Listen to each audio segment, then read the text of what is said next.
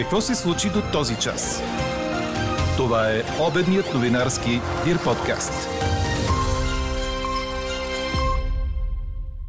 Синдикатите поднесоха коледна елха на депутатите. Искат нов бюджет за до година, тъй като инфлацията вече е изяла заплатите. В тази връзка ви питаме, без увеличение на заплатите до март, ще се справите ли с разходите? Пишете ни на podcastnews@dir.bg. И още, енергийно подпомагане за още 50 000 домакинства, обяви премиерът Гълъб Донев. Пробив в лечението на Алцхаймер след десетилетия безуспешно търсене на лек срещу болестта, засягаща милиони по света. Говори Дирбеге. Добър ден, аз съм Ялза Тодорова. Чуйте подкаст новините по обяд на 30 ноември. На този ден Православната църква чества свети апостол Андрей Първозвани. Честит празник на имениците. Предимно облачно ще остане до края на деня. Слаби превалявания ще има в южните, а по-късно и в югоизточните райони. Ще бъде хладно с температура от 3 до 8 градуса, само по морето до около 10. Такава е прогнозата за днес на синоптика ни Иво Никитов, а утре ни очакват жълти и дори оранжеви кодове. Защо? Ще научите във вечерните подкаст новини. Парламентът включи в дневния си ред декларацията на Продължаваме промяната, с която Народното събрание настоява правителството да изпълни задълженията си и да внесе бюджет за до година. Загласуваха 113 народни избраници, 104 бяха против. Предложението беше подкрепено от депутатите от Възраждане, БСП и Демократична България, а Делян Добрев от ГЕРБ напомни, че удължаването на сега действащия бюджет вече е прието вчера на първо четене. Колеги, това е абсолютно безотговорно да оставим държавата без бюджет. Бизнеса няма как да планира. Няма макрорамка на държавните разходи. Оставяме държавата абсолютно на автопилот и то на автопилот, който ще бъде натоварен с допълнителни разходи, които даже няма да сме напълно наясно какви са. То тази година вие внесохте, вашия кабинет внесе бюджет не до 31 октомври, защото още нямаше кабинет, каквато е ситуацията и сега, а го внесехте февруари месец. Така че, ако има кабинет до края на годината или в началото на следващата, може по практиката от 22 година да се внесе, нищо не прече, да се внесе нов бюджет февруари месец и до края на февруари, началото на март да се приеме. Работата на депутатите започна с протест на КНСБ пред парламента, които настояват те да поискат от служебното правителство да внесе проект на нов закон за държавния бюджет за до година, за да има повишение на заплатите. Кабинетът ще обсъди решение, което да осигури еднократна помощ за отопление в размер на 300 лева за още 50 000 семейства, съобщи служебният премиер Гълъб Донев преди днешното заседание на Министерския съвет.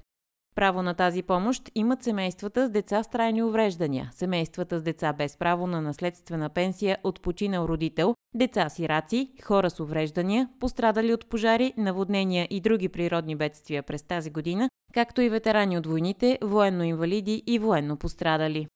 Не губете връзката си с хората и търсете решенията, които реално ще подобрят живота на българските граждани, въпреки сложната политическа обстановка, призова министрите си служебният премиер Гълъб Донев, като припомни клетвата, която са дали преди 4 месеца.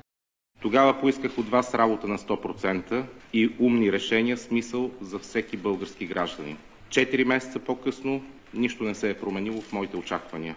Не губете връзката си с хората и търсете решенията, които реално подобряват живота на българските граждани, въпреки сложната политическа обстановка. Служебното правителство е временна власт, познаваме добре Конституцията и сме наясно с този безспорен факт. Властта е временна. Дори и най-дълго управлявалият притежава власт до време. Последствията от глупавите управленски решения обаче са трайни и трудно заличими. Не го забравяйте. Какво още очакваме да се случи днес? Президентът на Косово Вьоса Osmanи Садриу е на официално посещение в България по покана на държавния глава Румен Радев. На 38 години към момента на избирането си тя е най-младият президент на своята страна, един от най-младите в света и втората жена президент на Косово. И докато у нас Osmanи Садриу се среща на 4 очи с Радев на Дондуков 2, в съседна Румъния продължава срещата на министрите на външните работи на страните от НАТО. Вчера те осъдиха агресията на Русия срещу Украйна, потвърдиха подкрепата си за Молдова и решиха да укрепят източния фланг. За втори път Букурещ е домакин на събитие на високо равнище на НАТО след срещата на върха през 2008. Това е и първата среща след началото на войната срещу Украйна, която се организира в източен съюзник от Алианса.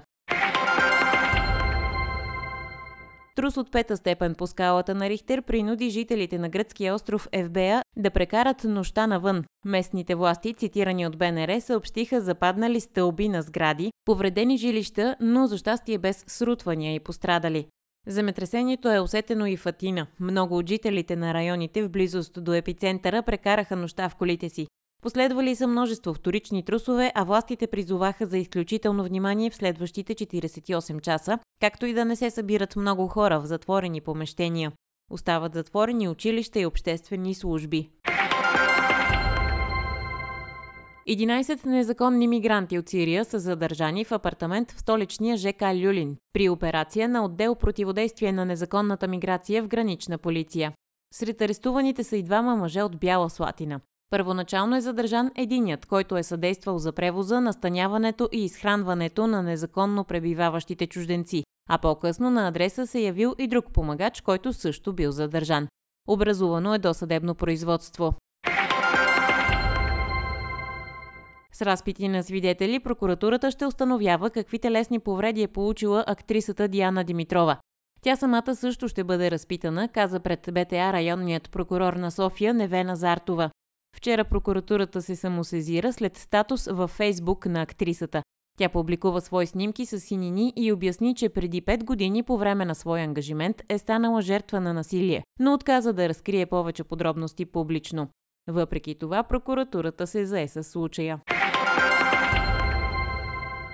Един човек е леко пострадал при катастрофа на околовръстния път на София. Сигналът за инцидента е подаден малко след 8 часа сутринта. Катастрофата затрудни движението в посока столичния квартал Младост. Четете още в dir.bg. Сълзи от радост и мъка предложи ден номер 10 на Мондиал 2022, в който станаха ясни първите 4 осминафиналисти, излъчени от групи А и Б. В група А Нидерландия имаше най-лесната задача – да си осигури първото място, а съперник бе домакинът Катар. Шампионът на Азия влезе в матча без шансове за продължаване напред и загуби с 0-2. Директният сблъсък за второто място пък предложи много екшън. Сенегал се изправи срещу Еквадор и не остави спор в превъзходството си. Африканците трябваше задължително да спечелят и го направиха с резултат 2-1.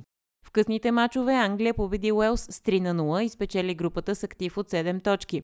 Второто място е за Съединените щати след трудна победа с 1-0 на Тиран след гол на Кристиян Полишич.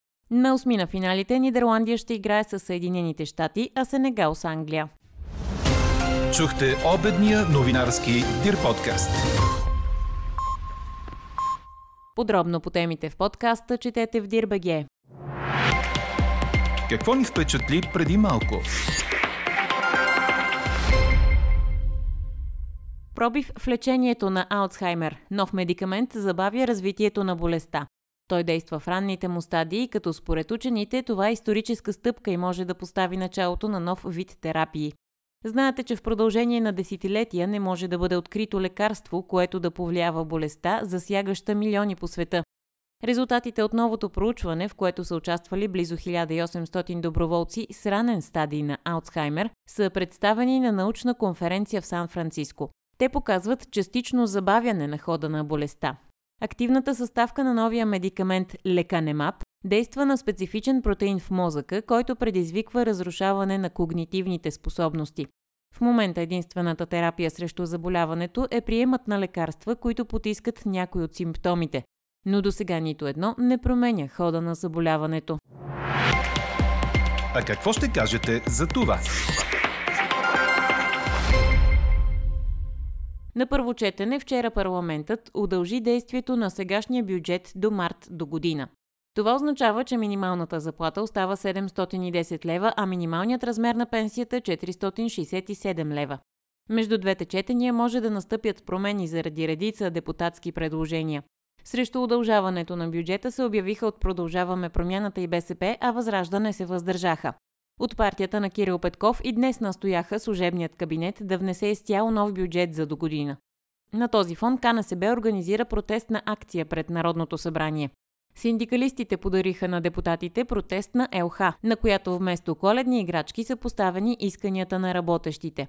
Акцията е продължение на започналата преди 2 месеца кампания под мотото «Да защитим доходите от инфлацията и работните места в кризата». Синдикатите настояват народните избраници да поискат от служебното правителство да внесе проект на закон за държавния бюджет за догодина, за да има повишение на минималната работна заплата от 710 на 850 лева, увеличение с поне 13% на всички заплати в обществения сектор и с минимум 20% за работещите на терен. Ето защо ви питаме, без увеличение на заплатите до март, ще се справите ли с разходите? Гласувайте и коментирайте по темата в страницата на подкаста. Експертен коментар ще чуете във вечерните ни подкаст новини точно в 18. Слушайте още, гледайте повече и четете всичко в dir.bg.